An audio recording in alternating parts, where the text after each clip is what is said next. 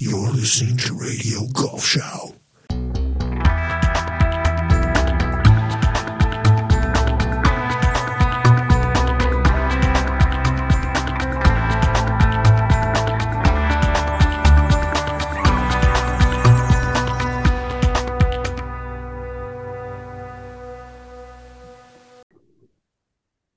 Liebe Golfschau-Hörer, heute gibt es richtig einen vor den Latz. Mein Name ist Frank Förster, schön, dass ihr wieder dabei seid. Dankeschön. Es vergeht kaum ein Tag, an dem nicht darüber diskutiert wird, wie weit der moderne Golf-Pro den Ball prügelt, sei es von jubelnden Fans, die sich über eine 300-Meter-Rakete freuen oder von den empörten Experten, die beklagen, dass die klassischen Golfplätze des Golden Age überpowered werden. Ich bin sicher, dass Golfer aus beiden Camps diese Folge mit großem Interesse hören werden, denn wir haben heute den amtierenden World Long Drive Champion Martin Borgmeier zu Gast. Ein Mann, der Rory und DJ wie Kurzwürste aussehen lässt. Herzlich willkommen, Martin. Servus, grüß dich. Wie geht's dir? Ja. Grüße dich ebenso. Das war eines der schönsten Intros, die ich je bekommen habe. DJ und Rory sind Kurzwürste, das finde ich schon mal gut. Weiß ich nicht, also nicht wenn, aber es stimmt ja, denke ich mal, nicht? Ich meine, als erstmal herzlichen Glückwunsch zum Weltmeistertitel. Ist jetzt schon ein paar Monate her, hast du bestimmt schon sacken lassen, aber so viele amtierenden Weltmeister in Deutschland haben wir ja zurzeit nicht. Wir hatten unsere Crossgolfer hier bei uns in Radio Golfschau und außer der Biathletin, die Denise, wie heißt sie? Weiß gar nicht. Die im Biathlon jetzt Weltmeisterin gewonnen haben. So viele kenne ich nicht. Vielleicht haben wir noch einen Rodler oder irgendeinen Sportschützen, aber Weltmeister, yeah. Und ich freue mich persönlich, dass du hier bist. Wo fangen wir denn mal an? Ich denke, du hast ja nicht als Long Driver angefangen, aber kannst du dich an den Moment oder sag ich mal an die Momente in deinem Leben erinnern, an denen du zuerst deine Leidenschaft zum Golf und dann deine Leidenschaft zum Long-Drive-Sport entdeckt hast? Ja, das weiß ich noch sehr genau. Und Frank, schade eigentlich, dass es heute noch keine Kinder gibt, die unbedingt Long-Driver werden wollen. Ja, da brauchen wir noch ein paar Jahre. Müssen wir uns vielleicht noch auch preisgeldtechnisch ein bisschen weiterentwickeln und dann geht es vielleicht in die Richtung. Also viele wollen Golfer werden und machen dann irgendwann den Schwenk.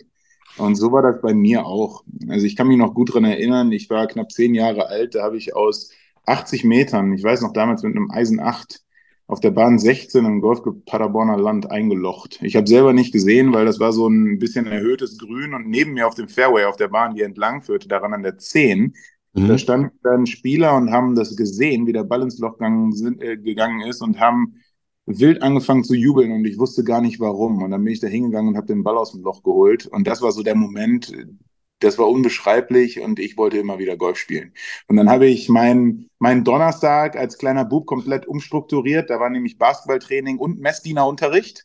Und an dem Tag war eben auch Golftraining. Und dann musste ich mich entscheiden, was mache ich jetzt von den 3 Sachen. Und dann ist es glücklicherweise für mich jetzt heute Golf geworden. Ja, habe dann lange zwischendurch das Thema ein bisschen ruhen lassen, weil ich so den üblichen Weg gegangen bin nach dem Abitur. Ich habe dann einen Bachelor of Arts gemacht in BWL und später berufsbegleitend auch noch einen Master in Wirtschaftspsychologie. Das ist der schönste Zungenbrecher, der in der deutschen Sprache gibt, ja, mit dem PS. Das ist in Englisch mit Business Psychology ein bisschen einfacher. Ja, und habe das alles bin so meinen normalen Weg gegangen, sage ich mal, und das alles parallel dazu gemacht, dass ich die Liebe zum Golfschläger wiederentdeckt habe, weil einige Kunden und auch Kollegen Golf gespielt haben. Mhm. Und ja, als die dann so gesehen haben, wie weit ich den Ball schlage, und ich hatte ja überhaupt gar keine Ahnung, ja, wie weit ich den Ball schlage, weil natürlich, wenn ich mit meinen Kollegen, die gerade angefangen haben zu golfen oder vielleicht auch teilweise schon jeweils jenseits der 60 Jahre alt sind, dann ist es jetzt nicht besonders verwunderlich, dass ich als 26-Jähriger den Ball an den vorbeischlage. Ja, das passiert halt einfach. Nur ob das jetzt halt 60 Meter sind oder 100 oder 120 Meter mehr, das weiß man ja auch manchmal gar nicht so genau. Ja, weil das auch nicht unbedingt gerade, also ich laser jetzt nicht immer gerade zu dem Ball zurück zu meinem Spieler, ja, weil so richtig bloßstellen möchte ich ihn dann natürlich auch nicht. Aber die Jungs damals, und das war dann inzwischen jetzt schon im 4. Golfclub, da bin ich schon nach Erlangen gezogen, aus beruflichen Gründen in der Nähe von Nürnberg. Und die haben dann gesagt, da bei mir damals in der Mannschaft, Jung, du musst mal das Long Driving ausprobieren. Da gibt es so spezielle Wettkämpfe, mach da doch mal mit. Und dann war passend dazu auch noch 2017 die erste German Long Drive Championship damals. Und da habe ich dann mal mitgemacht und bin auf Anhieb Zweiter geworden. Und das nur, weil ich im Finale alle Balance ausgeschlagen habe, weil mir natürlich komplett die Erfahrung fehlte, ja. Und das Grid dazu war auch noch relativ schmal. Das war nur 40 Yards breit damals oder 40 Meter, also eher für Long Drive-Verhältnisse eng. Und die Profis teilweise vor Ort haben natürlich gesagt, Martin, bitte, bitte nimm dieses Thema ernst. Wir glauben, du hast sehr großes Potenzial. Mhm. Das habe ich dann auch gemacht im Winter und bin danach dann sofort in der Rangliste europäischer Meister geworden 2018. Also das hat gut angefangen und das war so auch der Moment mit meinem ersten Turniersieg in Belgien im April 2018, wo ich gemerkt habe, jo, dieses Thema, das ist was, das ich machen möchte, dieses Gefühl möchte ich immer wieder haben und vor allem, ich merke hier 1:1, dass die Arbeit, die ich da reinstecke, auch im Ergebnis nachher landet, ja, dass die Tendenz klar erkennbar ist. Und das hat man halt in vielen Konzernjobs heute nicht. Und so war ich natürlich auch in einem Konzernjob in Anführungsstrichen gefangen. Ich habe IT-Vertrieb gemacht, war da, glaube ich, ganz gut unterwegs und wurde als eines der High Potentials oder wie auch immer sich das dann nennt, geführt und bin auch ganz gut aufgestiegen. Hat auch oft Spaß gemacht, aber oft eben auch nicht. Und ich sag mal, der große Unterschied für mich war wirklich, dass ich im Long Driving und mit all dem, was ich da drüber einen Teil selbst dazu beitrage, was mein Output ist. Und das war halt im Konzernleben oft nicht so. Da ist man natürlich in dieser Sicherheitsbubble drin, aber man selber ist nicht oder sehr oft nicht alleine für den Erfolg verantwortlich. Und das ist jetzt komplett anders. Ja, und ich meine, es ist unglaublich, dass du 2017 damit angefangen hast und 5 Jahre später Weltmeister bist. Ich meine, das ist ja nicht, ich meine, du hast gesagt, ja, 2017 war die erste Long Drive Meisterschaft in Deutschland, aber der Sport, den gibt's ja schon länger. Ich meine, ich kann mich dran erinnern, in den 90er Jahren Jason Zuback und die ganzen Jungs, die da, also ich meine, da haben ja auch welche von der Tour. Ich glaube, Payne Stewart hat da mal mitgemacht, ja. Es ist ja kein neuer Sport. Ich habe mir heute noch mal das Finale angeschaut mit Bryson und den anderen beiden. Ich weiß nicht, wer die anderen beiden im Halbfinale waren. Es ist ja schon wirklich knallhart. Ja, sage ich mal. Erklär uns vielleicht bitte mal das Format. Ich weiß nur, dass man 2,5 Minuten, also 150 Sekunden Zeit hat, 6 Bälle zu schlagen. Ja. Das sind ja nur 25 Sekunden pro Ball. Ja, so einfach von beiden, an was denkst du da? Ich meine, siehst du wie beim normalen Golfspiel, siehst du eine Kurve? Ich meine, Bryson hat die Dinger 400 Yards gekloppt und hat einen kleinen Fade gespielt. Ja. Unglaublich. Und du hast das Grid angesprochen. Ich meine, ich weiß nicht, wie breit das Grid ist, aber 40, 50 Yards bei 400 Yards Entfernung ist ja ganz schön eng. Nicht? Denn das ist optisch wird das dann langsam schmal, das stimmt schon. Also das, wo wir anfangen müssen, ist das, was die meisten gar nicht sehen, was im Fernsehen nachher da stattfindet oder jetzt lange auf YouTube. Wir hatten natürlich durch Covid einen kleinen großen Break im Sport drin. Ja, vorher waren wir auf Golf Channel und dann wurden wir quasi zurückgestuft auf YouTube, dadurch, dass ein paar Leute das Thema am Leben gehalten haben. Aber glücklicherweise sind wir ab diesem Jahr offiziell mit World Long Drive wieder auf Golf Channel zu sehen. Ich habe auch persönlich als World Champion dafür gesorgt, dass wir dieses Jahr am 21. Mai in Deutschland ein Event auf Sky bekommen, und zwar einen 4-stündigen Live-Broadcast unmittelbar vor der PGA Championship. Das ist ein ganz, ganz wichtiges Thema.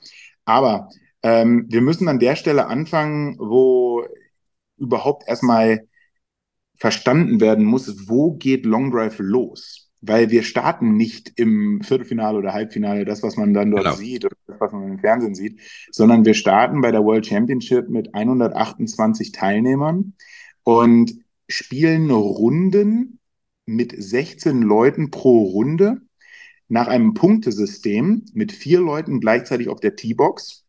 Das muss man ein bisschen mitdenken. Von diesen 4 Leuten bekommt der längste Ball dieses Satzes 200 Punkte, der zweite zweitlängste Ball bekommt 100 Punkte, der dritte 50, der vierte 25. Und wenn man das Grid, du hattest es angesprochen, das ist zwischen 40 und 60 Yards breit, je nachdem, wo man spielt. Mesquite zum Beispiel 60 Yards breit, aber das ist auch das absolute Maximum. Nichtsdestotrotz visuell bei 400 Yards, da werden die Flaggen schon ganz schön schmal da hinten. Ja. Also da viel Schlagflächenabweichung kann man sich da nicht erlauben. Und vor allem bei den Geschwindigkeiten. Und dieses Punktesystem wird so durchgespielt in einer 16er-Gruppe, dass jeder mal gegen jeden spielt und am Ende wird nach den Punkten geschaut und bei 8 gecuttet. Das heißt, die Hälfte fällt raus. Das wird in verschiedenen Gruppen so oft wiederholt und lange gemacht, bis nachher eben nur noch die Top 8 übrig bleibt. Das sind eine ganze Menge Runden. Ich glaube, das müssten so 5 sein, so sind im Dreh, 4 oder 5 Runden. Und am Ende spielen wir jetzt inzwischen wieder im TV 1 gegen 1. Das heißt, dann wird je nach Seed, wird dann eben nachher gegeneinander gespielt im Head-to-Head-Match. Jetzt bei der World Championship, die ich gespielt habe, die ich gewonnen habe, war es noch ein bisschen härter. Da spielt man ab der Top 8 in 2 Vierergruppen. Die Top 2 kommen jeweils weiter. Mhm. Und dann wird das nochmal gemacht bis zur Top 4. Die Top 2 kommen wieder weiter. Und dann eben kommt das Finale, das Bryson und ich dann gespielt haben. Also da ist vorher eine ganze Menge Arbeit zu tun, bis man überhaupt in diese 1-gegen-1 Matches kommt.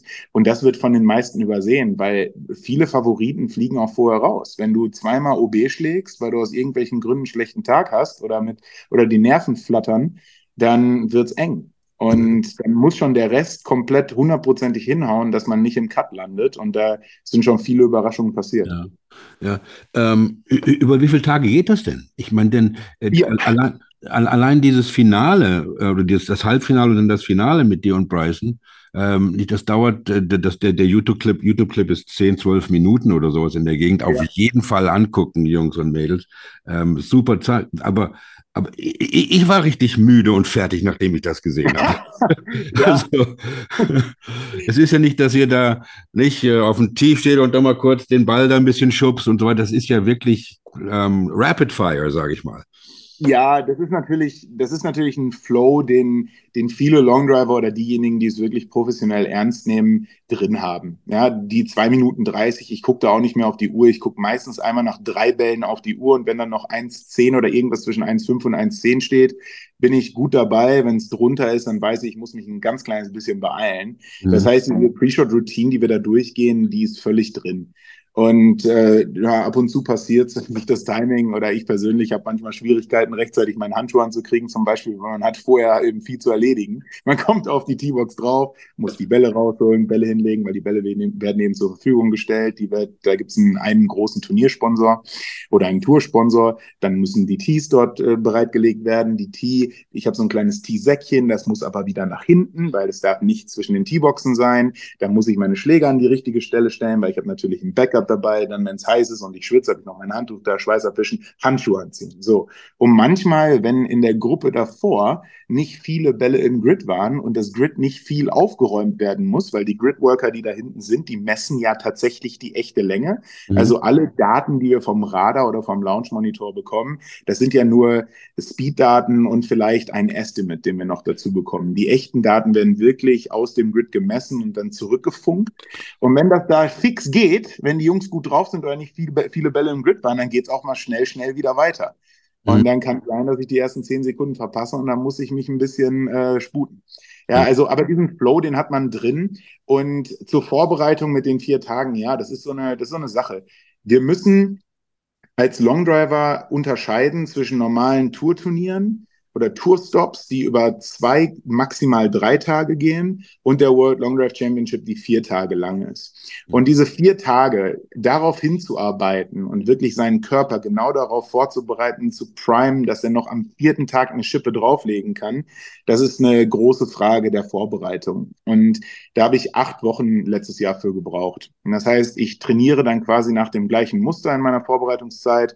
Ich schlage an Tag 1 50 Bälle, Tag 2 50 Bälle, Tag 3 50 Bälle und an Tag 4 gehe ich all out. Da schlage ich manchmal, das dauert 6-7 Stunden, vielleicht 300, 350 Bälle, um eben meinen Körper genau in diesen Modus zu bekommen, am letzten Tag nochmal drauflegen zu können. Mhm. Abgesehen davon, dass mein Körper dann natürlich darauf geprimed ist, weiß ich auch selber, wenn ich die Daten sehe, ich habe das schon mal gemacht, ich habe das schon mal geschafft, dass ich an dem Punkt schon mal war und mein Körper kann jetzt noch. Weil eigentlich ist es unlogisch, dass man ja, über 4 Tage trainiert oder ein Turnier spielt und dann am 4. Tag seine beste Leistung abruft, weil eigentlich müsste man da ja ermüdet sein. Und das eben dem entgegenzuwirken oder das hinzubekommen, das erfordert eben viel Vorbereitung. Also praktisch 4 days on, 2 days off, so eine Trainingsroutine. Ich habe mir rausgesucht und zwar es gibt ja da unheimlich viele coole Statistiken. Ich meine, es ist ja nicht nur die Entfernung, um die es geht. Meine Lieblingsstatistik ist das Hangtime. Ja. Ich meine, die Dinger hängen, wie lange hängen die in der Luft? 10 Sekunden? Ja, das kommt drauf an, wo man spielt, was für Bedingungen sind. Außer Bogota. Ja, genau. Ja, richtig. Also in 10 Sekunden ist meistens schon ein bisschen viel, weil das bedeutet, dass der Ball zu viel Ballooning hat, also zu viel Spin, geht zu viel nach oben, zu viel Energie verpufft in die Luft. Ich sag mal so knapp über 9, so 8,7 bis 9,3, sowas in dem Dreh möchte ich sehen. Trotzdem, also nicht ganz 10, aber es ist schon ganz schön lang. Das ist ganz schön lange. Aber worauf ich hinaus möchte, sind deine Zahlen, sagen wir mal, Clubhead Speed, Ball Speed, 2017, als du angefangen hast, verglichen mit heute. Ja. Und ich bin über ein paar Zahlen gestolpert, und zwar, sag mir, ob es stimmt, highest Clubhead Speed 2017 waren bei dir 138 Miles per Hour. Jo. Highest Ball Speed 199 Miles per Hour. Das hat sich ja bis heute ziemlich verändert. Ja, da tun sich auch immer wieder Sachen. Ja, also wir werden gerade vor ungefähr 3 Wochen war das, da hatten wir eine Woche voller Weltrekorde in Sachen Ballspeed, weil natürlich inzwischen viele Leute mitwirken, und lange war 220 Meilen pro Stunde so die magische Grenze. Ab da ist so 4-minute mile. Ja, das ist so Elite-Niveau, und wenn man dahin kommt, dann gehört man zur Spitze. Punkt. Ja. Inzwischen hat sich das gesteigert auf 230 Meilen. Es gibt inzwischen 6, 7 Leute, so ungefähr, die über 230 Meilen in ihrem Leben geschlagen haben. Mhm. Das waren vor 2 Jahren nur 2, nämlich Kyle und ich. Mhm. Und inzwischen entwickelt sich das immer weiter, und wir sind gerade ganz steil auf dem Weg in Richtung 240, und einer hat es auch schon geschafft, nämlich der Australier Sepp Tordell, der 240,8 geschlagen, jetzt vor einigen Wochen, was aktueller Weltrekord ist. Ich liege bei 239,3, also knapp dahinter. Die Frage bei sowas ist immer, wie viel tut dem wirklichen Ziel, nämlich den Ball möglichst weit zu schlagen, noch gut?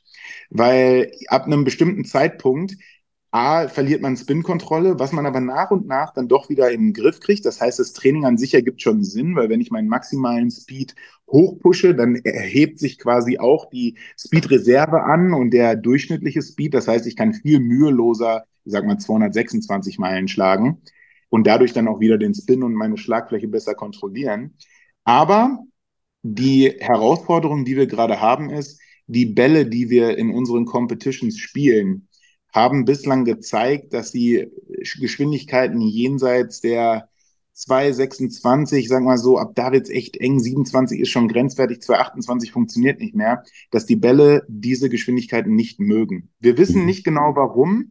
Wir sehen einfach nur, dass trotz guter Spin-Daten etc. kürzere Distanzen zurückgefunkt werden. Wir spielen diese Bälle erst seit der World Championship 22. Inzwischen haben wir 3 Turniere damit gespielt. Wir haben wenig Erfahrung, aber das ist so das Erste, was sich abzeichnet. Ja. Und die einzige Erklärung, die ich dafür habe, ist, dass bei den Geschwindigkeiten, natürlich ist überhaupt kein Golfball auf dieser Welt darauf ausgelegt, weil das ergibt im Golf natürlich wenig Sinn, so schnell zu sein, weil dann irgendwann leidet darunter natürlich das Gapping. Aber das können halt auch nur so eine Handvoll plus ein paar weitere auf der Welt. Ja? Und dafür jetzt einen Ball herzustellen, das ist natürlich mit dem Research and Development, was dazugehört, ist natürlich ein bisschen drüber.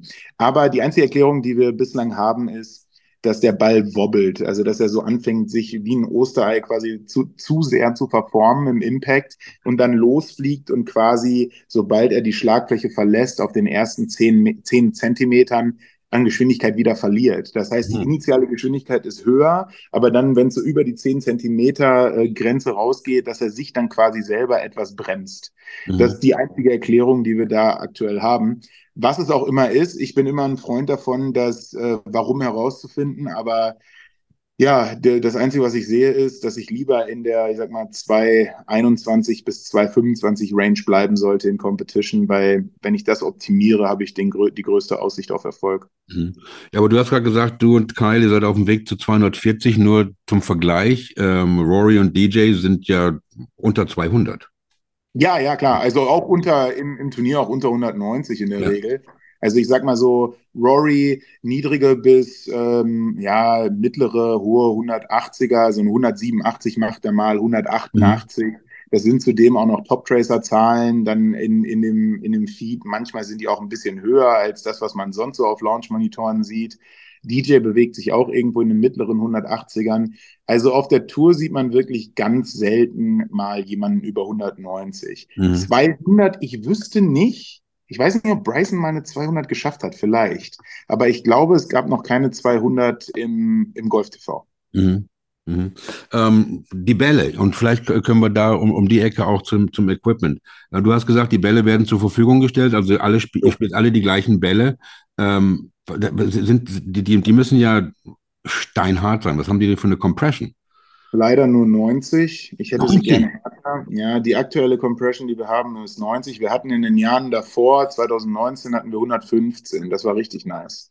Das hat richtig Spaß gemacht. Da spürst du den Ball auch deutlich besser. Der Ball, den wir jetzt aktuell haben, fühlt sich eher an wie ein Tourball. Aha. Trotzdem, also ich meine, ich darf mich nicht beschweren. Ja, ich habe 2 von den 3 Turnieren mit den Bällen gewonnen. Ja, also das ist alles okay, weil ich finde, den Ball, für meinen Geschmack, ist er ein ganz kleines Stück zu weich. Aber der ist ballistisch gesehen, also downrange, hinten, was draußen passiert, ist ja unglaublich stabil. Mhm. Also das, was du mit deiner Schlagfläche machst, bekommst du auch. Und die Flugbahn ist in der Regel sehr logisch. Das hört sich blöd an, dass ich das sage, aber das ist nicht immer der Fall. Wir hatten viele Bälle in der Vergangenheit, die einfach nicht das gemacht haben, was logisch ist. Und wir haben viele Bälle gesehen, die seitwärts geflogen sind teilweise, bei Impacts, die dazu nicht passen und auch einfach die ganze Nummer ballistisch nicht handeln konnten. Da wird oft den Bällen wurde oft vorgeworfen, dass die intern eben dann schon angeknackst sind oder ähnliches und eben nicht mehr performen. Und das obwohl, und das ist Voraussetzung in allen Long Drive Turnieren, wir spielen alle brandneue Bälle. Das heißt, jeder Ball bekommt nur einen Schlag. Und dann kommt er raus aus dem Repertoire. Der wird nie wieder angefasst. Der landet dann vielleicht auf irgendeiner Driving Range natürlich. Aber im Turnier wird er nicht mehr angefasst. Und das ist auch richtig und wichtig so, weil, wie ich eben beschrieben habe, die Bälle können darunter leiden. Und ich meine, bei uns geht es nicht nur um Titel, sondern auch um Geld. Und deswegen muss die Nummer natürlich fair laufen. Aber sind das USGA und Rander Approved Balls oder sind das spezielle Long Drive Bälle? Oh ja, die kann man auch kaufen. Also die werden auch natürlich so vermarktet, ne? Also das ist der Long Drive Ball. Und ja, das ist ein guter, durchschnittlicher Ball. Würde ich persönlich den jetzt auf einer Golfrunde spielen? Ich glaube nicht. Würde ich vielen Leuten empfehlen, diesen Ball zu spielen? Ich glaube ja. Also wenn man für einen Durchschnittsgolfer kann das schon ein sehr guter Ball sein, vor allem in Verbindung mit guter Ballistik und einer 90er Kompression. Ich bin überrascht, 90er Compression, nicht? Ich meine, ich kann mich an die alten Titleist 100 Compression, die haben sich ja schon angefühlt, die Steine, die konnte ich damals schon nicht spielen. Wie sieht's mit den Schlägern aus? Shaft, Länge, Loft, Driver Loft und so weiter. Wie bist du da aufgestellt? Was ganz interessant ist, dass uns immer wieder vorgeworfen wird, dass unsere Schläger nicht conforming sind. Mhm. So nach dem Motto, die haben zu viel Trampolineffekt und sind zu lang und alles, was ich da schon gehört habe. Ich habe auch schon gehört, haben zu wenig Loft, obwohl es ja überhaupt gar keine Beschränkung gibt. Genau. Ja, die Rules sagen da gar nichts zu. Ja, aber nicht mit 3 Degrees. Richtig. Ich verstehe gar nicht, woher das kommt. Ich glaube, ganz früher hat man im Long Drive mal mit unlimitierter Schaftlänge gespielt und vielleicht ist dadurch dieses Stigma entstanden. Aber unsere Schläger sind zu 100% USGA und RNA conforming. Das heißt, den könnte ich so auch auf dem Platz spielen. Den kann jeder so auf dem Platz spielen. Würde ich das empfehlen? Ich glaube, nein. Weil die sind natürlich schon alleine durch den geringen Loft super schwer zu spielen. Ja. Mein Schläger zum Beispiel startet bei 4 Grad Static und ich gehe noch mal 2 runter per Adapter. Das heißt, ich bin irgendwo bei 2 Grad. Boah. Und die Schlagfläche sieht halt aus wie ein Putter. Das liegt einfach daran, dass im Long Drive, wir benutzen sehr, sehr lange Tees. Ich habe hier gerade auch eins in der Hand von denen. Die sind bis zu 4 Zoll lang. Das ist auch eine übrigens RNA- und USGA-Regel. wissen die wenigsten, weil es nicht relevant ist. Ja, wer braucht so ein langes Tee auf dem Platz? Aber wir gehen dann natürlich ans Maximum, weil wir natürlich versuchen, über den Angle of Attack, also den Angriffswinkel des Schlägers, den Ball in die Luft zu befördern. Ist das dadurch ein kleiner Brush-Tee? So ein Brush-Tee ist das, ne? Ja, das ist ein Tornado-Tee, das hier. Ja, das hat oben so ein Plastik, ja, eben die Reibung ein bisschen den Widerstand zu reduzieren. Wenn ich ehrlich bin, glaube ich da dran. Ich weiß es nicht genau. Ich glaube da auch dran. Ich habe auch so einen. Also nicht so lang. Das ist so ein, die Japaner kamen da gleich. Das ist richtig so ein breiter, so ein Brush-Tee nennt man so. Aber über 4 Grad und dann runter auf 2. Alter. Ja, genau. Also der Grund, warum ich diese Tees eigentlich benutze, ist, also nachher bringt es mir vielleicht 20 Inches mehr. Wäre super, weil das kann ein Match entscheiden. Aber vor allem, wenn ich bei mir hier im Studio trainiere, mit Holztees ist danach immer alles komplett dreckig. Ja, die schlittern, Alter. Und dann muss ich ständig aufräumen und staubsaugen und so. Und hiermit benutze ich ein Tee pro Session und das passiert gar nichts. Das ist echt super. Genau. Also sind wir bei 4 Grad beziehungsweise 2 Grad. Der Shaft, wie sieht der aus? Ich traue mich gar nicht zu fragen. Ja, was würdest du denn denken? Ich habe keine Ahnung. Ich meine, ich bin jetzt 61 und ich spiele immer noch mein X. Der X. Nicht, aber ich weiß es nicht. Ich kann es mir gar nicht vorstellen, was das Ding aushalten muss. Okay, also dann bist du wahrscheinlich 5 bis 6 Flexstufen härter als ich. Also mein Shaft ist so ziemlich einer der weichsten, die es auf dem Markt gibt. Also der wiegt nur 40 Gramm. Der hat 185 CPM Flex. Also das wäre jetzt, wenn ich das übersetze in ein Flexboard, dann wäre das irgendwo bei Light Ladies, sowas in dem Dreh. Aber der ist 48 Zoll lang, weil da gehen die meisten auch an die Grenzen des Erlaubten nach der USGA. Mhm. Jetzt haben viele Turniere ja auf der PGA Tour eine lokale Rule oder haben die Möglichkeit, eine lokale Rule einzuführen, die auf 46 Zoll beschränkt. Das ist aber keine normale Standard-USGA-Regel, sondern die generelle Regel ist immer noch 48. Das heißt, jeder Amateur kann auch 48 Zoll problemlos spielen, auch jeder Profi, sofern diese Rule nicht gezogen wird. Viele Turniere nutzen diese Rule aber, dass man eben auf 46 Zoll runtergeht. Was ich davon halte, ist eine andere Frage, aber erstmal, wir halten uns an die USGA-Regeln. Und ja, dieser Flex oder diese extreme Peitsche ist erst so vor 2-3 Jahren wirklich ins Gespräch gekommen. Da haben die ersten Spieler angefangen, etwas flexiblere Schäfte zu benutzen, weichere Schäfte, leichtere Schäfte, weil früher war das immer so, auch noch vor 3-4 Jahren, als ich angefangen habe, oder 2017, 18. Also das X stand schon mal eher 2X und dann war die Frage, ob 3, 4, 5 oder 6. Also ich habe auch hier 6 X-Stiff-Schäfte, aber die kann ich überhaupt gar nicht mehr bewegen. Das ist viel zu schwer. Ja, was ich gelernt habe ist, um wirklich hohe Geschwindigkeiten zu erreichen, muss man es schaffen, zu lernen, den Schaft effizient zu laden und zu entladen. Und dieser zusätzliche Peitscheneffekt, der sich in Richtung Impact dann ergibt, der sorgt natürlich für mehr Speed. Alleine schon für mehr Clubhead-Speed. Und das ist ein Mitgrund, warum ich runtergehe auf 2 Grad, weil dadurch habe ich natürlich eine extreme Shaft Deflection in Richtung Impact. Das heißt, der dynamische Loft, der dadurch entsteht, was wirklich im Impact generiert wird, der geht etwas hoch. Auch der Center of Gravity, also der Schwerpunkt von meinem Driverkopf, ist sehr weit vorne, was auch wieder Spin reduziert. Das heißt, im Grunde ist es jetzt alles eine Fitting-Frage, ja. Wie baue ich meine Elemente so zusammen, dass ich die Abflugparameter erreiche, die ich haben möchte? Und wir im Long Drive natürlich, die Ballgeschwindigkeit soll möglichst maximiert werden oder wie ich eben erzählt habe, irgendwo maximal bis 225 Meilen pro Stunde aktuell liegen. Wir wollen bei, ich sage mal, Durchschnittsbedingungen den Ball mit circa 16 Grad abfliegen lassen. Bei den aktuellen Bällen strebe ich eine Spinrate an, knapp unter 2000. Wenn ich jetzt nur nach der Theorie gehe, dann wäre ich sogar mit 16 Abflugwinkel und 16.000 Spin besser unterwegs. Aber wir haben festgestellt, in der Regel ist so roundabout 2000 Spin, vielleicht mal 1950 oder sowas in den Dreh, nahezu optimal.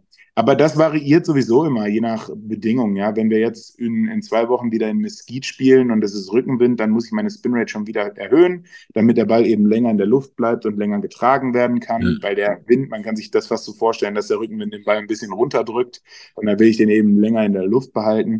Also das kommt immer schwer drauf an und das ist auch zu Beginn des Turniers immer so ein Stück weit ausprobieren, weil ich mache einen Schlag, ich bekomme ein Resultat, ich kenne dazu meine Daten und das ist meine Absprungbasis und von dort an geht es dann darum zu sagen, okay, ich muss hier ein bisschen hoch, da ein bisschen runter gehen und dann versucht man das eben so durch das Turnier durch zu optimieren. Also das ist ein großes Skillset, was wir im Long Drive neben den ganzen Bewegungsabläufen und der Geschwindigkeit natürlich mitbringen müssen, dass wir unsere Zahlen kennen und wissen, wie können wir darauf reagieren und unsere Zahlen verändern. Also am Ende müssen wir irgendwie da versuchen, mit der Physik die Physik zu schlagen. Ja. Und gleichzeitig diese Zahlen, wie wichtig die für euch sind, wenn man euch zuguckt im Wettkampf, ja, die Zehntelsekunde, nachdem der Ball das Clubface verlässt, wisst ihr, ob das ein guter war oder nicht. Oh ja. Das ist super cool. Denn da waren ein paar Szenen, wo du, ich weiß nicht, ob es im Halbfinale war oder gleich den ersten auf 400 gekloppt hast. Ja, das wissen die ja auch, die neben dir stehen, die anderen drei, dass da was Gutes passiert ist, nicht? Also das finde ich unheimlich cool. Während des Turniers diese ganzen Mindgames, die dann da laufen, da passiert ganz viel, auch Sachen, die man überhaupt gar nicht mitbekommt, ja.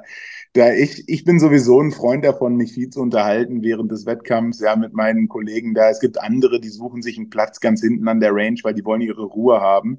Aber mir macht es auch Spaß, ja, so ein bisschen Trash-Talk dazu machen vor Ort. Ich finde das mega, ich finde, das gehört dazu, ja. Ich komme aus dem Basketball, da ist das halt auch so ein Thema immer, ja. Und mir macht das total Bock und auf dem Grid selbst natürlich auch. Ja. Manchmal versuche ich auch von Slot 1 dann irgendwie rüber mit dem in Slot 4 zu kommunizieren und lasse das die beiden dazwischen natürlich wissen. Ja. Also das sind so Sachen, das ist so dieses sportliche Kompetitive, was ich total witzig finde und was mir Bock macht. Und ich hoffe dann immer, dass es dem einen oder anderen nicht so gefällt. Aber ich denke, das gefällt den Zuschauern. Das finde ich super. Oh, ja. Und ich muss dich auch unbedingt nach den Short Shorts fragen. Wo kommen die denn her? Also, ja. Meine Damen und Herren, wenn ihr das noch nicht gesehen habt, das ist wie Björn Borg in den 70er Jahren, sag ich mal. Der Name passt ja fast, ja. Ja, also ich habe, ich glaube, wann hat das angefangen? 2018. In Paderborn nicht, denke ich mal. Nee, in Paderborn war es nicht so. Das war 2018, da habe ich meinen ersten Sponsorenvertrag unterschrieben mit Jay Lindeberg damals. Die haben mich sehr, sehr früh schon unterstützt, was mega war für den Zeitpunkt. War mein erster Sponsor und ich bin auch heute, wie du siehst, immer noch bei denen mit einem kleinen Umweg über Puma, wo ich jetzt dann wieder zu Jay Lindeberg zurückgekehrt bin. Und das hat einfach den Hintergrund, dass wenn du dir zum Beispiel Bryson anguckst und mich anguckst, die Shorts sehen ein bisschen unterschiedlich aus, aber wir tragen exakt die gleiche Größe. Oh Gott. Wir tragen beide mit 34, also ist genau gleich. Die Problematik, die ich habe, oder die Frage ist jetzt, ob das eine Problematik ist, aber meine Weite ist halt einfach nicht proportional zu meinen Beinen und dann sind sie halt ein bisschen enger. Ja, und ich habe natürlich relativ schnell festgestellt, dass ich durch diese Shorts ein unglaublich gutes Engagement auf Social Media bekomme, weil natürlich viele dann entsprechend der Shorts kommentieren. Ja. Und ich mache mir ja nichts draus. Ja, das auch ist die Beine, die passen ja dazu. Ja, na klar. Und wenn dann da kommen halt immer so Sachen. Also das Schönste, was ich noch höre, jeder hat seine Shorts von seiner Schwester an. Ja. Habe ich auch schon schlimmere Sachen gelesen, aber das ist auch nicht so schlimm. Nee. Aber jedes Engagement ist gut. Deswegen, je mehr sich die Leute merken können, dass es der mit dem Bart und den kurzen Hosen ist, alles okay. Denke ich auch. Auch extrem cool an diesem Sport. Und es ist ja wirklich ein eigener Sport. Ja, finde ich, dass es einen Belt gibt für den Gewinner. Oh ja. Jetzt kriegen wir den auch noch zu sehen. Alter, wir müssen doch irgendwann mal auf YouTube gehen. Ah, der World Championship PLDA Belt. Guck dir das Teil an. Gab es früher bei der Open ja auch einen Belt. Ich denke, die sollten den Belt zurückbringen. Und du hast ja eine kleine Sprinteinlage eingelegt mit dem Ding. Ja, weiß ich auch nicht, warum das passiert ist. Die Hälfte des Grids runtergerannt. Sehr cool. Noch mal ganz kurz zurück zum Training, Martin, wenn es okay ist. Ja. Wir hatten ja ganz kurz vorhin auch die Zahlen erwähnt, wie sich dein Ballspeed und Clubhead-Speed in den letzten 5 Jahren verändert hat. Wie hat sich dein Körper verändert in den letzten 5 Jahren? Von Muscle Mass und solche Sachen. Es ist ein interessantes Thema, weil zunächst hat sich der gar nicht so sehr verändert, weil mein Training dem gegenüber, was ich im Basketball gemacht habe, ziemlich gleich geblieben ist. Ich sag mal 80%, weil die Basis, die wir da brauchen, sehr explosive Möglichkeiten, also viel Explosivkrafttraining, ein bisschen Muskelmasse schadet sicherlich nicht, aber alles, was man was man nutzen kann, um schnell zuckende Muskeln zu erzeugen, das ist das, was wir brauchen, ja, in beiden Sportarten. Und das Einzige, was vielleicht im Basketball ein bisschen fehlt, sind die rotativen Elemente. Aber die hatte ich ohnehin oft schon drin, weil ich natürlich lange Golf gespielt habe und damit auch aufgewachsen bin. Aber inzwischen habe ich würde sagen, ich bin inzwischen durchschnittlich, weil das verändert sich auch durch die Saison. Ich bin zum Beginn der Saison meistens etwas schwerer als am Ende der Saison, wo ich pieken möchte, weil ich natürlich mir einen gewissen Puffer aufbaue über den Winter. Und ich würde sagen, ich bin inzwischen im Durchschnitt 5 Kilo leichter. Also vor 3 Jahren noch habe ich so ungefähr 110 Kilo auf die Waage gebracht. Jetzt bin ich irgendwo so bei 105, 106 in meinem Peak. Bei 1,90? Wie groß bist du? 1,94. Okay. Genau. Und also mein Körperfettanteil ist in etwa gleich geblieben, aber ich würde sagen, die Muskelmasse ist ein ganz klein wenig zurückgegangen. Und zwar das, der Teil, den ich für meinen Sport quasi nicht benutzen kann, den habe ich reduziert, weil das ist zusätzliche Masse gewesen, die ich mitgetragen habe. Ich habe mein Training ein ganz kleines bisschen verändert. Ich habe weniger Hypertrophie-Elemente mit drin, sondern mein Training ist, sag ich mal, eher, wie würde ich das nennen, performance-orientiert oder ich sage mal Golf-Performance-orientiert. Ein wirkliches Training und eben kein Workout. Ja, es geht nicht darum, einen Körperteil zu trainieren und den möglichst groß zu machen, so wie das ja im Bodybuilding funktioniert oder wie das auch in vielen Fitnessstudios vielen empfohlen wird, was auch total Sinn ergibt für die meisten Leute. Aber für mich, ich habe festgestellt, dass je mehr ich Explosivkraft trainiere, unabhängig vom Körperteil, je mehr ich einen Laden und Entladen des Körpers trainiere, desto besser ist meine Performance. Also ich habe es weniger orientiert an dem wirklichen Muskel gemacht, sondern eher an dem Output, den ich erzeugen möchte. Okay. So habe ich mein Training inzwischen strukturiert. Und dadurch ist natürlich die Muskelmasse automatisch ein bisschen zurückgegangen, aber meine Performance hoch. Deswegen, ich strebe auch nicht mehr einen gewissen Look an. Das, was ich, weiß nicht, vor 8, 10, 12 Jahren gemacht habe, das war einer der Mitgründe, warum ich ins Fitnessstudio gegangen bin, weil ich wollte halt gut aussehen, ja, so wie die meisten das tun wollen.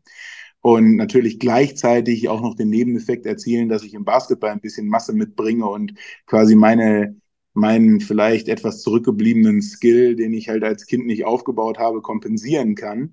Aber inzwischen ist es rein performanceorientiert. Und ich hoffe, dass ich jetzt vor allem durch das Jahr durch, weil ich natürlich viel reise, ich bin alle 3 Wochen in etwa, fliege ich halt drüber in die Staaten. Ich bin jetzt letzte Woche wiedergekommen, übernächste Woche geht's jetzt wieder zurück und ich habe da meine Turniere und natürlich insgesamt relativ viel Geschäft dort drüben. Oder ich sag mal, mein Business ist sehr, sehr, ich sag mal zu 80% US-centric. Ja. Und ich hoffe, dass ich das in dem Training, bislang funktioniert es ganz gut, so unter einen Hut bringen kann, dass mir die ganze Reiserei nicht so sehr schadet, weil letztes Jahr habe ich 7 Monate am Stück in den USA verbracht und das ist dann eben gemündet in der World Championship. Mhm. Ich weiß noch nicht genau, wie ich das dieses Jahr mache, aber ich glaube, ich werde eher viel hin und her reisen, weil ja ich jetzt auf beiden Kontinenten was zu tun habe. Ja.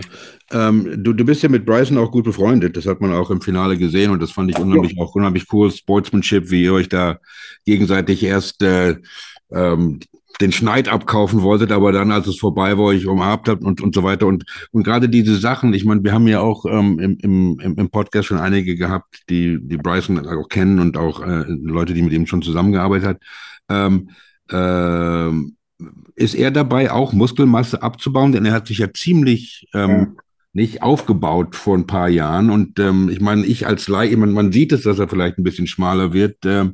Stimmt die Munkelei, dass er da auch wieder ein bisschen downsized? Ja, also das hat aber einen anderen Grund. Ja. Also sein Training ist auch ein bisschen anders geworden. Er hat natürlich am Anfang auch ein bisschen übertrieben mit allem. Ja. Er ist ja ohnehin ein Typ, der, wenn er irgendwo was sieht, der dann all in geht und alles versucht, möglichst schnell zum Ziel zu kommen. Und der Hauptgrund, warum er, ich sag mal, diesen etwas athletischeren versus diesen Bulky-Look hat, ist einfach, dass er seine Ernährung komplett umgestellt hat. Der hat einen Verträglichkeitstest gemacht und rausgefunden, dass er quasi gegen alles, was er so die letzten 3 Jahre gegessen hat, allergisch ist. Ja, sein kompletter Körper durchweg entzündet war. Und jetzt inzwischen hat er sich einen Koch engagiert, eine Köchin, die ihm eben basierend auf seinem Verträglichkeitsmuster Essen macht. Und das hat relativ schnell dazu geführt, dass er halt deutlich besser aussieht, deutlich gesünder aussieht. Genau. Das Training an sich hat sich, glaube ich, grundlegend die Art der Übungen, die er macht, hat sich nicht so sehr verändert. Aber wie er die Übungen ausführt, dass er eben auch mehr im explosiven Bereich arbeitet, dass er viel mehr an Muskulatur arbeitet, die jetzt nicht unbedingt mit dem Look verbunden ist, zum Beispiel Unterarme, ja, Stabilität in den Handgelenken und solche Sachen, hat einen größeren Fokus gewonnen. Und ich glaube, dass dadurch auch dieser Look-Unterschied kommt. Und ich meine, die Geschmäcker sind da sicherlich unterschiedlich, aber ich finde, er sieht deutlich gesünder und deutlich besser aus. Jetzt muss nur noch sein Golfspiel wieder zurückkommen. Aber das kommt dann auch zurück. Apropos Coaches, gibt es für Long Drive auch Swing-Coaches, wie es auf der Tour gibt? Ja, klar, auf jeden Fall. Also ich würde sagen, auf der ganzen Welt vielleicht eine Handvoll, die sich wirklich darauf spezialisiert hat. Aber einige auch, so wie mein Coach, die eigentlich hauptberuflich Golfcoaches sind, aber eben den Bereich Driving und Long Driving und ich sage mal Power-Elemente im Golfschwung ganz besonders im Fokus haben. Und auch viele Elemente daraus dann für ihr normales Golfcoaching und auch Pro-Coaching benutzen. Weil es ist natürlich, es ist witzig, weil wenn man von außen da drauf schaut, dann sagen Leute, die sich damit nicht auseinandersetzen, natürlich super schnell, ja, die hauen da ja nur drauf, ja. Aber das, was da an Mechanik drinsteckt und das, was da alles richtig sein muss im Schwung und im Ablauf und in der Sequenz vor allem, dass man diese Schlägerkopf- und Ballgeschwindigkeiten erzeugen kann, das wird oft unterschätzt. Und man kann jetzt, ich vergleiche das gerne mit, wie zum Beispiel an einem Gitarrenverstärker gibt es ja immer diese Drehregler, ja. Und ich sage jetzt einfach mal, ich habe 15 von diesen Drehreglern und jeder einzelne Drehregler ist ein anderes Power-Element im Golfschwung. Jetzt im Long Drive versuchen die meisten alle volle Pulle aufzudrehen und überall alles rauszuholen, weil wir halt die maximale Geschwindigkeit rausholen wollen, bei der wir den Ball noch ordentlich launchen können, sodass er möglichst weit fliegt. Im Golf ist das ein bisschen anders. Da muss man jetzt individuell gucken, wo kann man vielleicht ein bisschen mehr machen, wo ein bisschen weniger, um das eben möglichst harmonisch in den Schwung reinzubringen und dadurch, ich sage mal, nachhaltig Speed generiert. Die Drehregler an sich sind aber genau die gleichen. Also es gibt nicht auf einmal in der Biomechanik ein anderes Power-Element. Man nutzt es nur mehr oder weniger.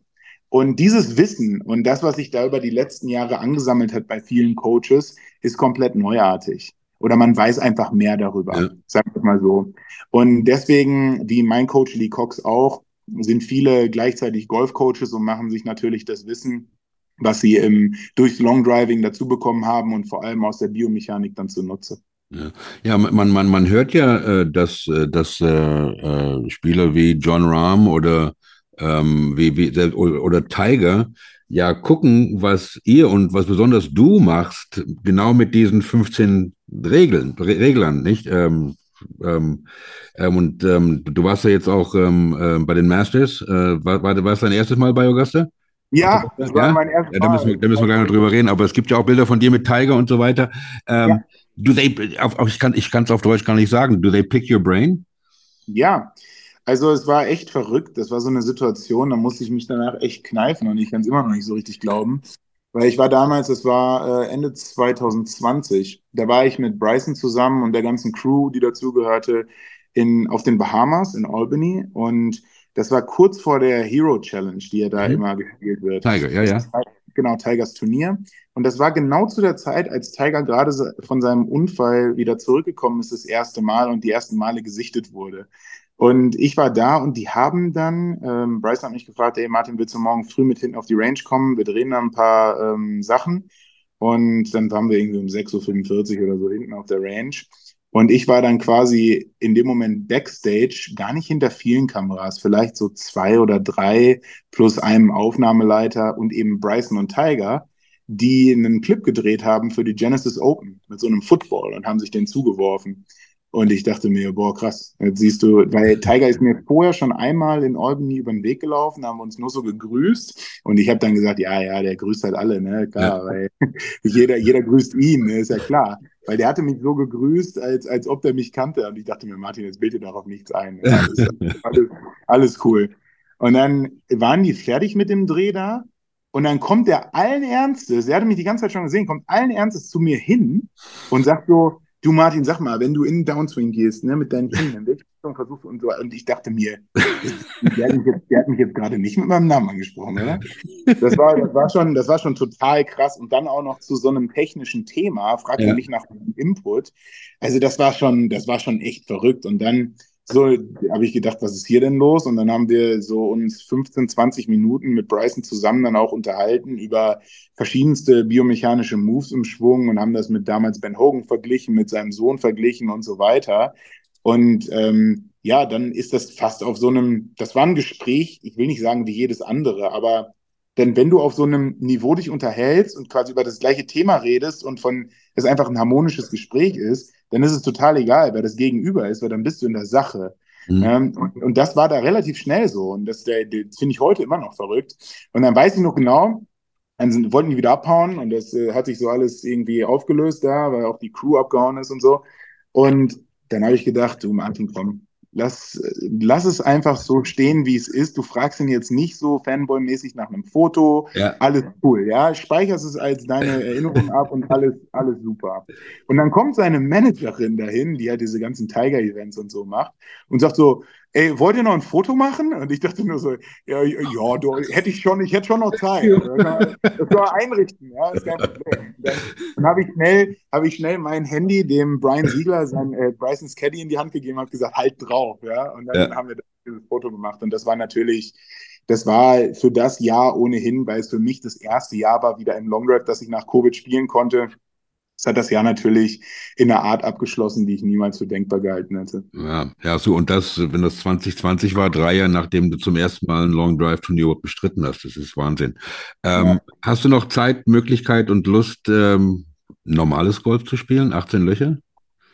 Das hat eher mit der Lust zu tun, ehrlich gesagt. Also Zeit ist alles nur eine Frage der Priorität, ja, das ist es. Und ich spiele oft Golf für YouTube. Also ich mache schon so alles irgendwie, was mit Social Media zu tun hat, mache ich dann. Ja, dafür gehe ich auch auf den Golfplatz. Gehe ich jetzt alleine einfach nur zum Vergnügen golfen? Ich glaube, das habe ich das letzte Mal vor 4 Jahren oder so gemacht, weil irgendwann, ich meine, das ist jetzt mein Job. Irgendwann, wenn es der Job ist, dann willst du, weiß nicht, wenn du einen Bürojob hast, willst du abends auch nicht mehr am Rechner sitzen. Ja, genau. Das geht so ein bisschen in die Richtung. Deswegen, also oder kommt auf den Typen an, aber ich mache das nicht, weil es für mich einfach keine Priorität ist und das zu lange dauert. Ja, selbst wenn ich ganz schnell bin und ich fahre 3 Stunden über den Golfplatz oder ich gehe 4 Stunden über den Golfplatz, hätte ich in der Zeit auch was machen können, was ja für meinen eigentlichen Job produktiv ist. Und es ist auch im Long Drive, also wenn man jetzt, ich sage mal, kompetitiv Golf spielt und da dran bleibt, unkompetitiv Long Drive macht, ist der Spagat sehr, sehr schwierig. Weil man strebt ja, also eine gewisse Portion des Speeds kann man im Golf gut benutzen. Aber irgendwann, du kannst das nicht komplett ausschöpfen auf dem Golfplatz, weil irgendwann wird das Gapping zwischen den Eisen zu groß. Also ich habe gerade zwischen meinen Eisen schon 20, 25 Meter Gapping. Und das wird dann halt irgendwann schwierig. Ne? Ja. Und ich schlage meinen kürzesten Schläger im Berg halt 130, 135 Meter. Ja. Jetzt schlagt den halt mal 87. Ja. Das wird dann schwierig. Ne? Das muss man trainieren. Und das tue ich nicht. Ja. Deswegen, wenn ich da rausgehe, ich kriege immer schon noch eine ganz okaye Runde hin mit viel Potenzial nach oben und safe natürlich auch viel Zeug ums Grün rum und mit Putts und so, weil das habe ich schon, das ist immer so der Trugschluss. Viele denken immer so, das Short Game ist vielleicht totale Grütze bei den Long Drivern. Aber ich muss sagen, bei mir persönlich geht das eigentlich, das ist ein Bereich, mit dem bin ich echt zufrieden, weil ich habe natürlich früher als Kind super viel scramblen müssen, weil ich einfach nicht so lang war. Ja? Und das kriegt schon noch relativ fix wieder drauf. Aber wie ich eben gesagt habe, so alles über 50 Meter, so zwischen 50 und 130, das ist verdammt schwierig. Ja? Und jetzt kann man... ist auch Bryson, ehrlich gesagt, so ein bisschen zum Verhängnis geworden, weil er war irgendwann zu schnell. Und du musst dann eigentlich dein komplettes Bag neu denken, um auf dem Niveau spielen zu können. Und wie gesagt, 20 Meter Gapping zwischen Schlägern ist deutlich zu viel. Ja, und deswegen, das ist was ich immer, also ist es nicht so, dass ich Golf schlimm finde. Was ich ganz schlimm finde persönlich ist Competitive Golf.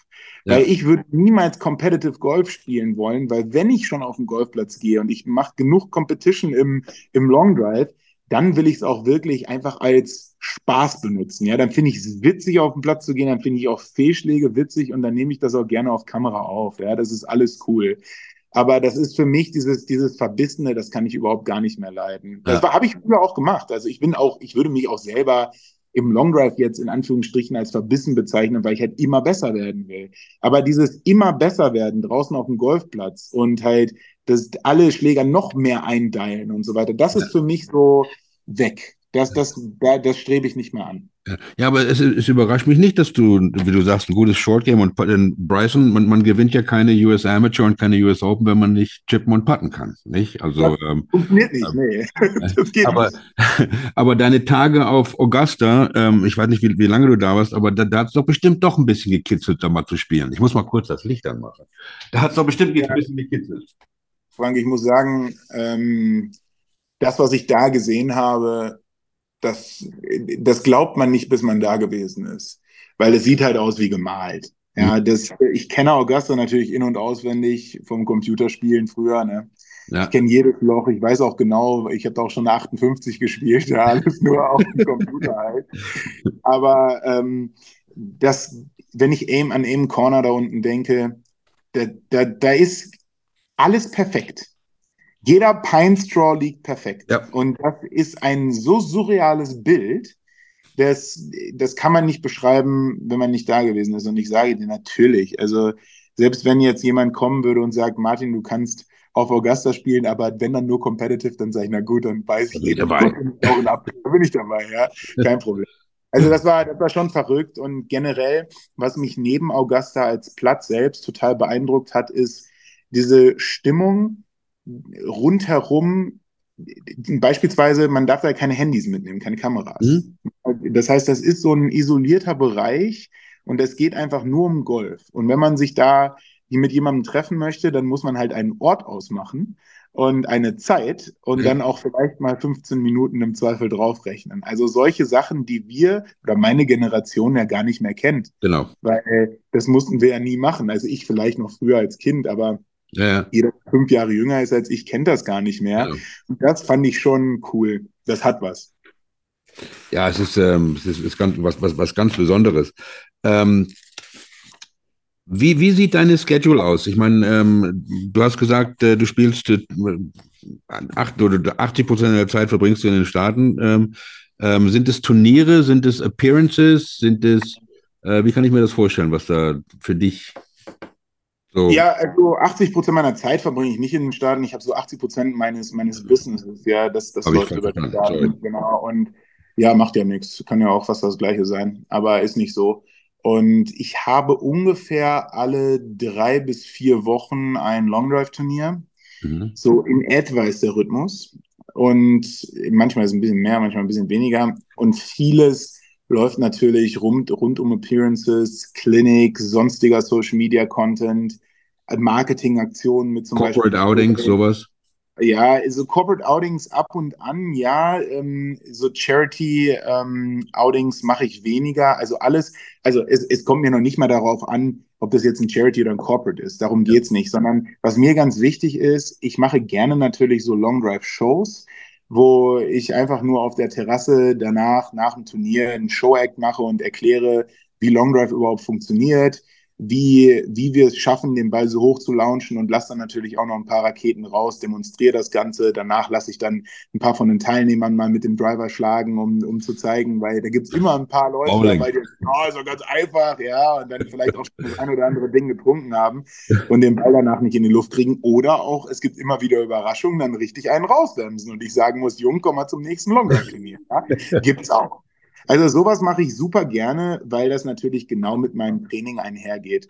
Das, was ich versuche zu vermeiden, und das machen sehr, sehr viele Long-Drive-Athleten, die das auch als eine ihrer Haupteinnahmequellen machen, sind so typische Charity-Events. Ich stelle mich auf eine T-Box und schlage für jede Gruppe gegen eine Spende x Bälle. Und dann in den USA, das können wir als Deutsche ja gar nicht verstehen, aber in den USA kann man sich bei solchen Events ja einen Hole-in-One kaufen. Ja. Gegenstände oder einen Drive kaufen oder was auch immer. Das würde es in Deutschland ja niemals geben. Da schreien ja alle, um Himmels Willen, da ist ja der Score kaputt, das ist ja nicht echt. Ja, das ist da ganz normal. Und da gibt es viele, die dann eben einen ganzen Tag auf der T-Box stehen und alle 10 Minuten ein paar Bälle schlagen. Und darunter leidet natürlich langfristig die Performance. Und das steht bei mir einfach aktuell noch im Vordergrund, weil jetzt bin ich noch in meinem Peak und das möchte ich natürlich auch möglichst gut nutzen. Und ja, jetzt zum Beispiel, nur dass der Ablauf vielleicht noch ein bisschen klarer wird. Ich fliege jetzt nächste Woche Dienstag wieder raus nach Las Vegas, habe dann da 2-3 Tage Aufenthalt, mache meine Vorbereitung, habe dann von Freitag bis Sonntag Turnier in Mesquite. Das heißt, ich fahre wieder hoch 1 Stunde nach Mesquite in Nevada, habe dann da mein Event. Am nächsten Montag danach fliege ich nach Phoenix, weil ich da mit, du kennst doch bestimmt die Good Good Jungs, oder? Von YouTube. Ja. Genau, da drehe ich mit den Jungs von Good Good was für Social Media. Und dann am Dienstag danach habe ich noch einen Corporate Day. Da hat mich einfach eine Company gebucht, die dort ein Event hat auf der Driving Range, und ich mache für die dann da eine Show mit Autogrammstunde und allem, was dazugehört. Also so, das ist ein typischer Ablauf, wo ich halt versuche, in diese 10 bis 12 Tage, die ich in den USA verbringe, möglichst viel reinpacke. Und ein zusätzliches Element, was sich aktuell groß entwickelt, ist ein sehr guter Buddy von mir und jetzt inzwischen Businesspartner Josh Koch. Der hat drüben in den Staaten eine Website, die nennt sich hitbombs.com. Das heißt, es ist eine Trainings-Website, auf der wir eben genau durch diese 15 Power-Elemente, die ich eben genannt hatte, durchgehen und zeigen, wie man die trainieren kann mit verschiedenen Tools, mit verschiedenen Drills und allem, was dazugehört, um eben den Speed zu verbessern, sowohl für Longdriver als auch für Golfer. Da haben wir einen Blueprint entwickelt, den wir zusammen eben online gestellt haben. Und da versuchen wir auch regelmäßig, wenn ich in den Staaten bin, natürlich Zeit zu finden, neuen Content aufzunehmen und das immer weiter zu ergänzen. Hitbombs.com. Hitbombs, einfach nur Hitbombs. Hitbombs.com. Wann und wo? Die Seite, alternativ geht auch hitsexybombs.com. Darauf wird es auch weiter verlinkt. Hitsexybombs, okay, da können wir auch mal gleich hingehen. Wann und wo sehen wir dich in Deutschland? Bei welchem jetzt gerade, du meinst bei Buchung? Ah nee, Sekunde, ganz einfach. Am 21. Mai. Da ist am 21. Mai, das hatte ich eingangs schon mal ganz kurz erwähnt, da ist ein offizielles Long-Drive-Turnier über Hannover, genau. Ja. Und das ist eine ganz tolle Geschichte, die sich unglaublich toll entwickelt hat. Und zwar war der Ursprung, also Burg Wedel an sich, der Golfclub Burg Wedel ist bekannt dafür in Deutschland, dass er sehr gute Long-Drive-Turniere hostet. Mhm. Weil die haben eine sehr, sehr gute Driving Range, die einen Grid hat, was 50 Yards breit ist, was auch sehr fair ist. Natürlich für Long-Driver immer wichtig, dass da jetzt nicht unglaublich viele Hügel drin sind und dass halt der Drive, der nach links geht, ins Grid rein, ungefähr gleich ausrollt, wie der Ball, der rechts ins Grid geht. Ja? Mhm. So. Und der Host, Jens Knob, hat mich schon letztes Jahr unmittelbar nach meinem Sieg bei der World Championship angerufen und hat gesagt, Martin, ich möchte nächstes Jahr, was jetzt dieses Jahr ist, wieder ein Event machen.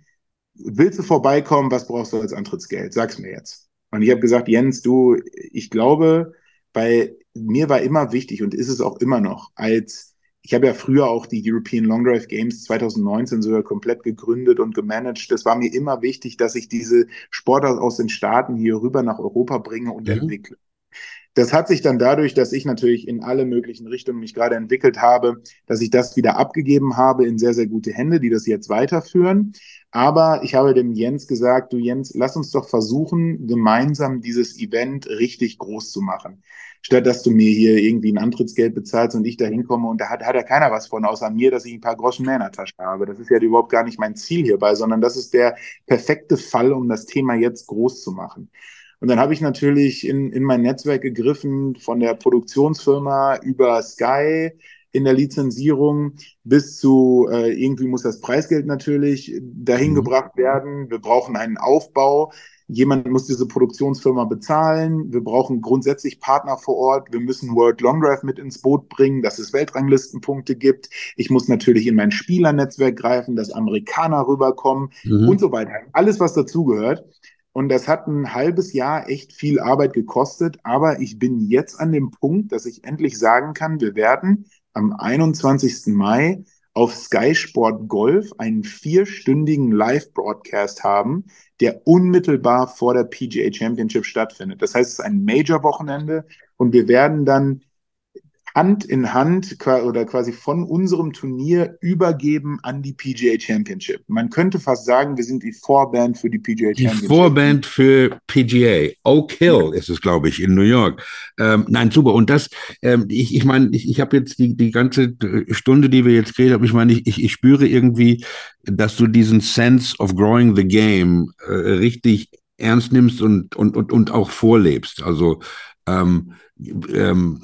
super. Bist du der einzige Europäer, der jetzt der rumläuft mit den Amis bei den World Championships? Es gibt ein paar Europäer, 2 Engländer, die aber jetzt inzwischen in den USA leben. Also der einzige, der wirklich hin und her fliegt, ja. Ich hoffe, dass sich das wieder anders entwickelt, weil 2019 war das nicht so. Da war noch ein Joe Miller dabei, ein Emil Rosberg, ein Jordan Brooks, ja, verschiedenste Leute.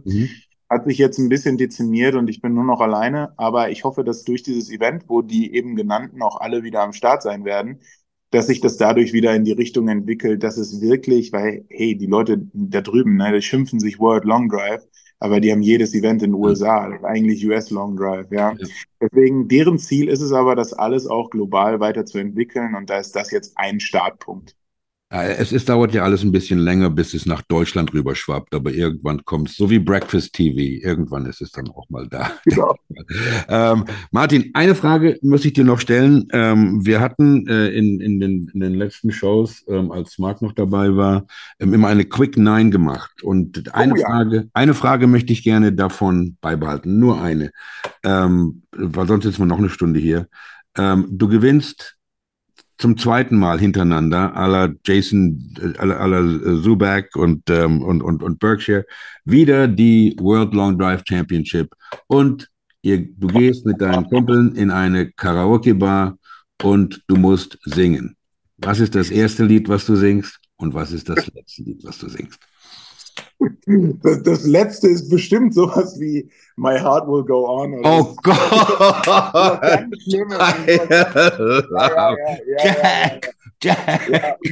Und das erste, weil ich so gute Laune habe, ist bestimmt so von DJ Ötzi, Hey Baby oder sowas. Also es ist auf jeden Fall, wenn es um Karaoke geht, dann wird es ganz schlimm, das ist klar. Ja, deswegen die Frage. 21.05. Burg Wedel. Zuschauer willkommen. Oh, und ganz bestimmt. Wir haben eine ganz große Tribüne, 2 etwas kleinere Tribünen an der Seite. Wir erwarten 1500 Leute. Freier Eintritt, kommt vorbei. Hallo, das werden wir auch hier nochmal promovieren. Lieber Martin, vielen herzlichen Dank für deine Zeit. Ich hoffe, du hattest halb so viel Spaß wie ich. Super Zeit. Jederzeit gerne wieder. Alles Gute diese Saison. Wünsche ich dir und ich sage damit Tschüss und auf Wiedersehen nach Bayern to the Linksland. Ciao. Vielen Dank, ciao.